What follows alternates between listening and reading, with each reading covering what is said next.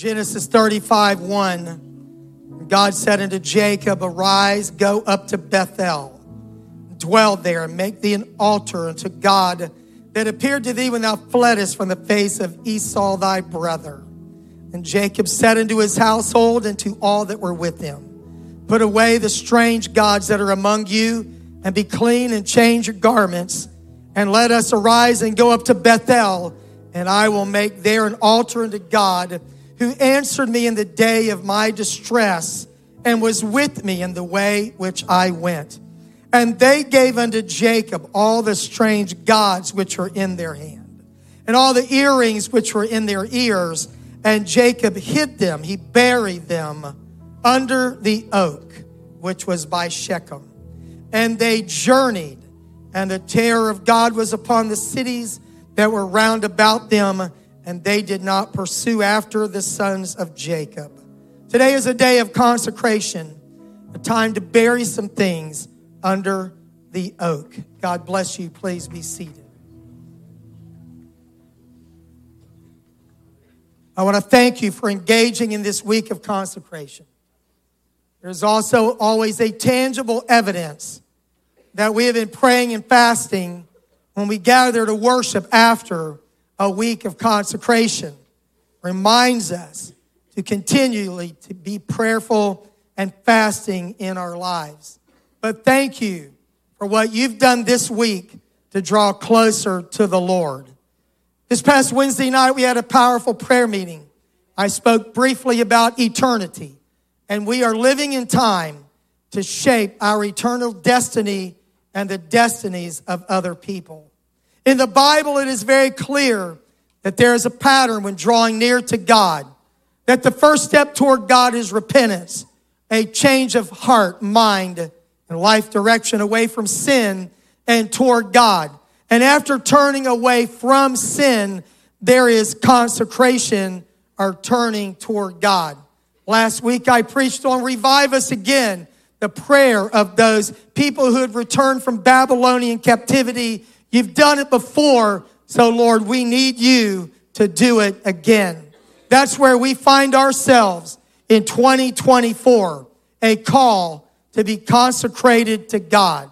I read it in the baby dedication but Romans 12 and 1, I beseech you, therefore, brethren, by the mercies of God, that you present your bodies a living sacrifice, holy, acceptable unto God, which is your reasonable service. So, in the same way that animals were sacrificed to God as a consecration, and in the same way that Jesus Christ gave his life to redeem us from our sins, we are to present our bodies as a living sacrifice to God. To be consecrated to God is to be set apart and to be sold out. Set apart from sin, set apart from the world, and set apart to God or sold out to God in every area of our life. Genesis 35 is the story of Jacob and his family consecrating themselves to God. But I want to give you the backstory that leads to this story. Jacob was a twin. His brother Esau was much different than him. They were fraternal twins, different in appearance, nature, vocation, values. Jacob is born second, but he's hanging on to his firstborn twin brother's heel. So he is named Jacob, heel grabber or supplanter. The guy that is second, but is always fighting for first. Jacob is always trying to get what Esau has. Esau, the Bible says, is a, is a profane man. He doesn't value spiritual things. There's a lot that could be said about Esau. He is out hunting one day and he's very hungry and he thinks he's going to starve. And just like human passions are, he doesn't think he can live another day.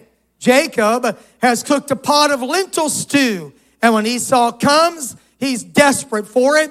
And Jacob, the supplanter, says, I'm not going to give it to you, but if you will sell me the birthright that belongs to the firstborn, I'll give you a bowl of beans, give you some lentil stew. Now, this is the leadership of worship in the family. It's a double portion of the family inheritance. It's a right to the blessing that belongs to the firstborn. And Esau sells it to Jacob for a bowl of lentil soup. The Bible says that he despised his birthright. Then later, it is time for Esau's, Jacob's dad, Isaac, who is dying, not really, but he thinks he's dying. He calls Esau, the eldest, in and said, I'm ready to bless you with the blessing of the firstborn. Go kill a deer, cook the meat savory like I like it. When you get back, I'm going to bless you.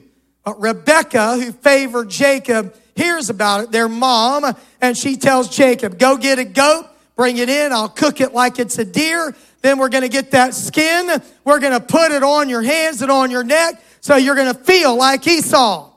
I've thought about that a lot this week. Esau must have been a very hairy guy to be like a goat skin. Esau is out hunting. Jacob goes in before Isaac.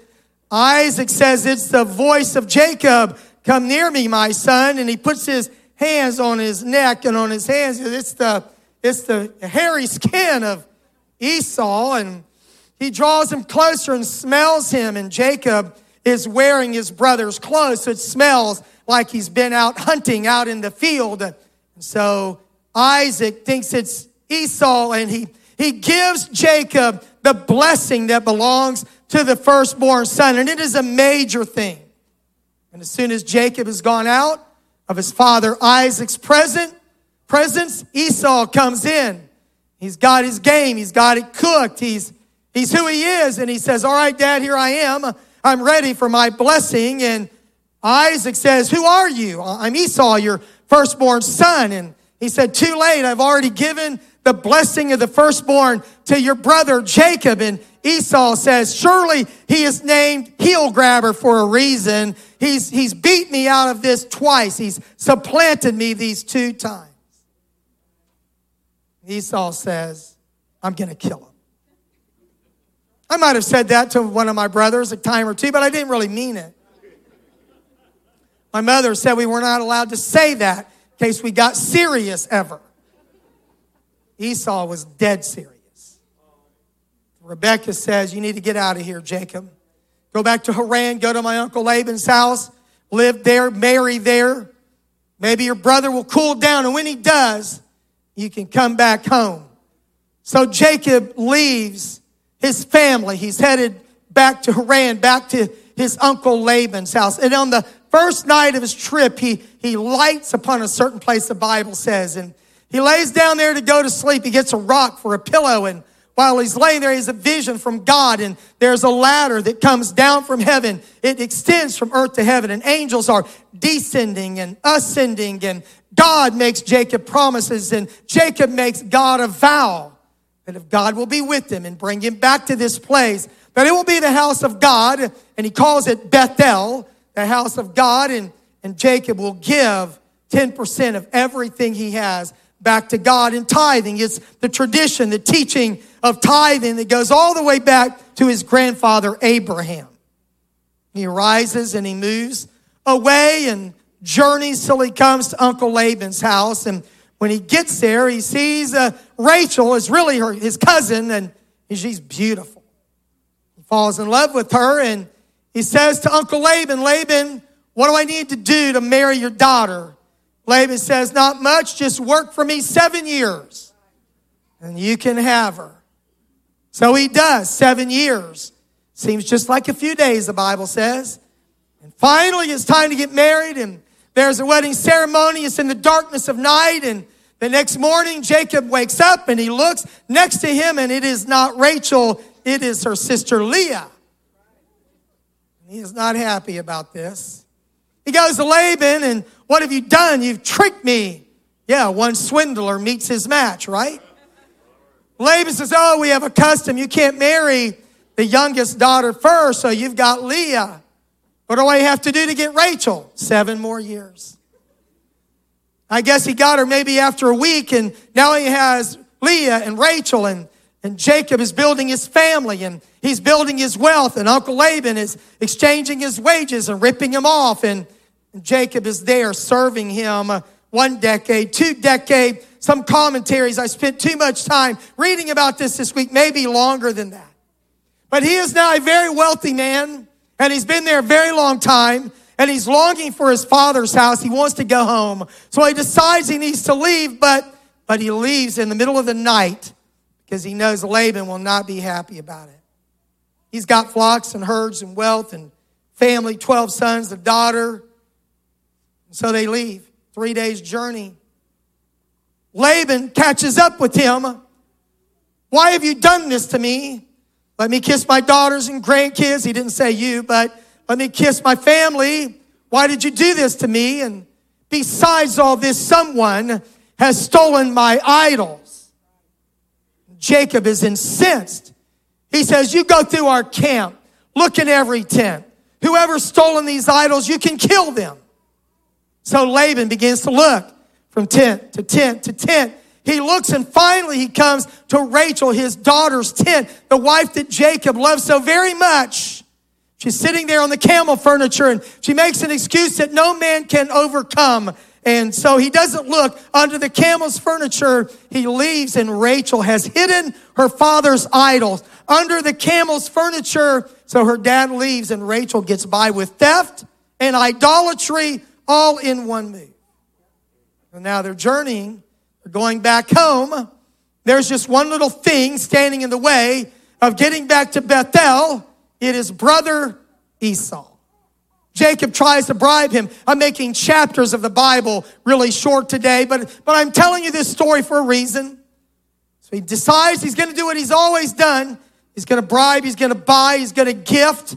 And he tries to somehow win the affection of Esau. Look how God's blessed me. Take this gift, take this gift. And so he gets word back. And how are things? How's Esau, Esau thinking after all these years? And they say, Esau is coming with you and he's got 400 men. Time has not erased hatred. Time has not changed his agenda. He made up his mind he's going to kill you, and he's still planning to kill you. Jacob cannot buy his way out of this predicament.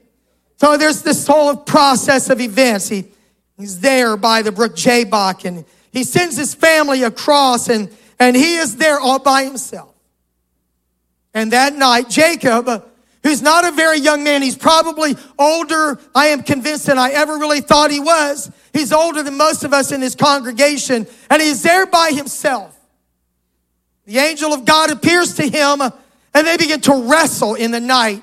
And all night long, this older man, Jacob, wrestles with the angel to the breaking of the day. And the angel says, Let me go. And Jacob says, Not until you bless me. What's your name? What's your name? The angel knows the only way he will escape is to injure Jacob. So there's some kind of a, a holy karate chop into Jacob's thigh and it is out of socket. The Jews would never eat that piece of meat that came from that joint. You know, I grew up, I was a meat cutter back in the day. I always want to know what was that piece of meat that they would not eat. And I've actually studied that, but not, not this week. And Jacob is now limping I think he's muddy. Maybe he's a little bloody. He's been there all night long. But he is a changed man. I will not let you go unless you bless me. And God does, and he changes his name from the supplanter to the prince with God. For as a prince, you have prevailed. You've not given up. So now I'm changing your name from Jacob to Israel. So Jacob is now walking with a permanent limp. But he sees in the distance his brother Esau, who is planning to kill him. But when Esau sees his brother Jacob, that he has hated for years and years and years, suddenly it melts away. They embrace, they weep, and there is a reconciliation that takes place there that changes everything forever. Amen.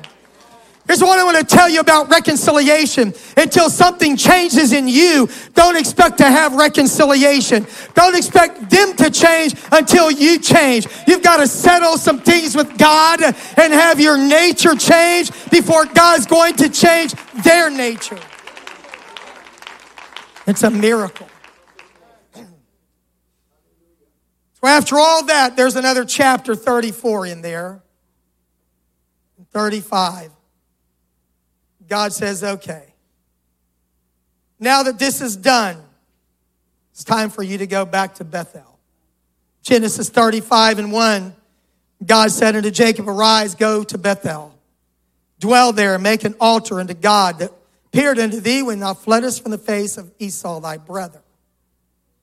At Bethel, God promised Jacob land. He reconfirms the promise to Abraham, Isaac, and now Jacob, the third generation of Jewish patriarchy. Going to give you a land. Your descendants are going to be so numerous you can't count them. I'm going to be with you wherever you go. Bethel is a place of promise. It is a place of God appearing to Jacob. It is a place that will change his life, but he's got to come back to this place of consecration. At Bethel, Jacob makes a vow to God. I told you about it earlier that, Lord, if you'll be with me, if you'll bring me back in peace, this place, Bethel, will be the house of God, and I will return a tenth of my possessions to you, and this will be your house. It's a, a very holy place. So now I've got my family. I came here alone with nothing. But now I'm coming back with the promise, but I've got, I've got wives and I've got kids, I've got livestock, I've got everything a man could ever want except for the favor of God. I've got to get back to Bethel. But Jacob stops here and he realizes that standing between where I am and the house of God, the presence of God, the promises of God, the power of God, we have a problem. We've got idols. Got idols in our family. We've got things that have come before God. You have things that have substituted for the one true and living God. And my family's not going to be able to embrace the future until they bury the past. They must consecrate themselves to the Lord. So he calls to his family for this consecration. Genesis 35, 2. And Jacob said unto his household and to all that were with him, all of his servants, put away the strange gods that are among you and be clean and change your garments. And let us arise after that and go up to Bethel and I will make there an altar unto God who answered me in the day of my distress and was with me in the way which I went. Get rid of the idols, be clean, change your garments, and then we can go to the house of God. And then we'll make an altar to God. And I was thinking about his family, looking at him and saying, you know, Jacob, we've never been to Bethel. We don't know if this is really real. This is something that happened to you years and years ago. We didn't grow up as a grandson of Abraham. We didn't know about all these promises except what you've communicated with us. It's asking a lot of us to make a consecration like this when we didn't grow up in church. This is not our family tradition. Our family has always worshiped idols like Abraham, your grandfather's father Terah did on the other side of the Euphrates River in the land of Mesopotamia. Our family's always been like this. Our women have always decorated themselves in jewels and ornaments. We've always done this. We don't know the details that went on in this story. But I really hope that Jacob had been preparing his family for this moment of consecration Maybe they were willing to surrender their past because of the respect they had for Jacob and the blessings that God had poured out on his life. So the Bible says that they listened to Jacob and they obeyed. And this is how they practiced what he preached. Verse 4. They gave unto Jacob all the strange gods which were in their hand, and all the earrings which were in their ears and Jacob hid them, he buried them under the oak, which was by Shechem. We know about the idols that were in their hands. Rachel stole them from her father. She's kept them on this journey. I don't know when Jacob knew that they had them, but he did. We can criticize Rachel for bringing remnants of her past into her future about keeping those idols, but maybe we've done the same. There are some things that should have been left under the blood and in our past that were part of our lives before Christ. But if you think you can take them with you into the presence of God, into a place of blessing and power, they cannot go there. You've got to consecrate them to the Lord and bury them under the oak. Our idols probably aren't like Rachel's statues or things that you can see. Maybe they're relationships. Maybe there's some other things that you've been carrying around in your life. But today, on the second Sunday of this year, I felt compelled to the Lord to call us back to Bethel, to call us to a place of consecration, to let there be a place of burial under the oak of idols, of anything that comes before you, comes before God in your life. A relationship, a possession, a pursuit, Money, it's the love of money that's the root of all evil. In the New Testament, John closed his first epistle by saying to the people, 1 John 5 21, little children, keep yourselves from idols. I don't think he was just talking about a thing that you could look at or put on the shelf or pray to, but keep yourself from anything that supplants the lordship of Jesus Christ in your life. And then the Bible says they gave him all the idols that were in their hands, and then they gave him all the earrings that were in their ears, all the ornamental jewelry that were part of their pagan past. They began to take that off and give that to Jacob. You say, well, that was way back then, but, but Paul wrote in 1 Timothy 2 and 9 that in like manner also that the women adorn themselves in modest apparel with propriety and moderation, not with braided hair, gold or pearls or costly clothing, the, weaving in of jewels in the hair, but which is proper for women professing godliness with good works. The apostle Peter wrote in 1 Peter 3 and 3, do not let your adornment be merely outward, arranging the hair, wearing gold, putting on a fine apparel, but rather let it be the hidden person of the heart with the incorruptible beauty of a gentle and quiet spirit, which is in the very, is very precious in the sight of God. These idols, this ornamental jewelry was connected to the past that they were leaving behind. And Jacob said, it's time for us to make a consecration to God. The Bible said in verse 4, they gave it unto Jacob, the strange gods that were in their hand, all the earrings that were in their ears, and Jacob hid them. You can study this, but he buried them under the oak which was at Shechem. I don't know how many idols they collected. I don't know how much ornamental jewelry they collected. I don't know how deep the hole was. I don't know how wide the hole was, but it was deep enough to bury that stuff so it could not be seen. So it would be in their past. So it would be removed from them so they would not be tempted to go dig it up because there is part of that sticking up out of the ground. And today, what I'm calling us to do is to go to a place of consecration for a restoration of the revival that God promised this church and His church. Amen.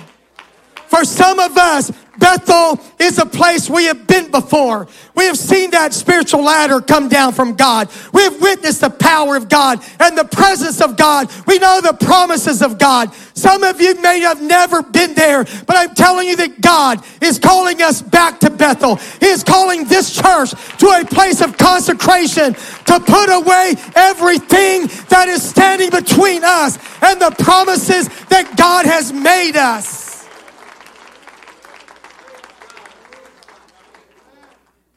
It is time to bury some things under the oak. Bethel is a place where God speaks and makes promises. Bethel is a place where we make vows to God, consecration to be set apart and sold out to the Lord. That's what Jacob said. And then he has a chance to do it again with his family There are some family leaders here today, fathers and mothers and heads of households, who need to lead their family back to Bethel by bearing some things under the oak. Before we go there, before revival falls, there must be a deep sense of consecration that we bury some things, that we put them there and we leave them there and we do not revisit them. We do not exhume what we have buried, but we leave them under that oak. God is calling us back to Bethel. Promise, calling, consecration. We've got to bury some things under the oak and leave them there. I don't want to try to make an exhaustive list, but maybe it's a possession or a friendship, a relationship, a habit, a vice, an obsession. Maybe it's a hurt or offense that you've been carrying around with you, but it really doesn't need to go back to a place of power and revival and all of that. It doesn't need to go back to Bethel. It needs to be buried today. And if you're carrying grudges, you need to bury them today. If you're carrying offenses, you need to bury them today. If you've got animosity in your heart, old hurts and wounds, idols and things that you've been carrying around, today, God is calling us to quit making excuses for why we're not like we should be or the person God called us to be. And it's time for us to make decisions. It's time to quit making accusations toward other people and start seeking reconciliation with them. It's time for us to bury some things under the oak. Would bow your heads and let us pray? I ask you, God, right now, that you would help us lay aside the weight and every sin that does so easily beset us so we can run the race that is set before us. I pray, God, that you would let a spirit of consecration rest on this congregation, God, that you would call us individually and corporately to continue consecration that today, God, not tomorrow, not next week, not in some procrastinated future, but today, God, you would give us the grace and the courage to bury some things under the oak today and leave them there and never pick them up again. I pray for that in Jesus' name. Amen. So they did. They gave them to Jacob. Jacob buried them under the oak. But then there's an amazing thing that happened in Genesis 35 5. The Bible says that they journeyed. They went to Beth, they went to the oak at Shechem. They're headed to Bethel. God did something powerful for them. The terror of God was upon the cities that were round about them. They did not pursue after the sons of Jacob. In other words, when they consecrated, God then showed up with power. God will not consecrate for you, but I know you can't live this life on your own. I know you cannot defeat these enemies that you face on your own. But if you will bury some things at Bethel, under this oak at Shechem, on your way back to Bethel, God will give you supernatural power. He'll give you provision that you need. He'll give you everything you need. So I want you to look past the consecration to see the power that God has promised us.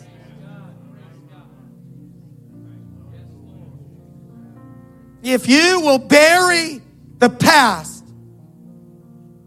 Jesus Christ will break the power of the past. One of the beauties of water baptism in the name of the Lord Jesus Christ is the Bible says that we are buried with him by baptism into his death. It is like the Israelites going through the Red Sea when their past was buried there, all of Pharaoh's army. Thank God we baptized a man in Jesus' name this morning. And if you've never been baptized in Jesus' name, you need to be buried with Christ in baptism so that you can leave your sinful past buried in the waters of baptism. But if you've already been baptized, why don't you go again to a place of burial and put them there and leave them there? And if you will do what God is calling to do, you to do, He will give you power. He will break the power of your past so that it cannot follow you into the future. Bury it, bury it, bury it under the oak.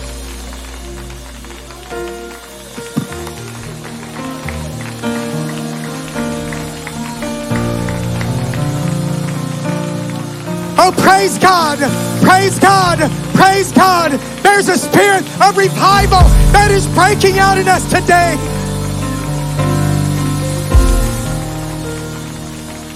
If you're able, please stand. Verse 7 says Jacob went back to Bethel and he built an altar. And he called the name of that place El Bethel.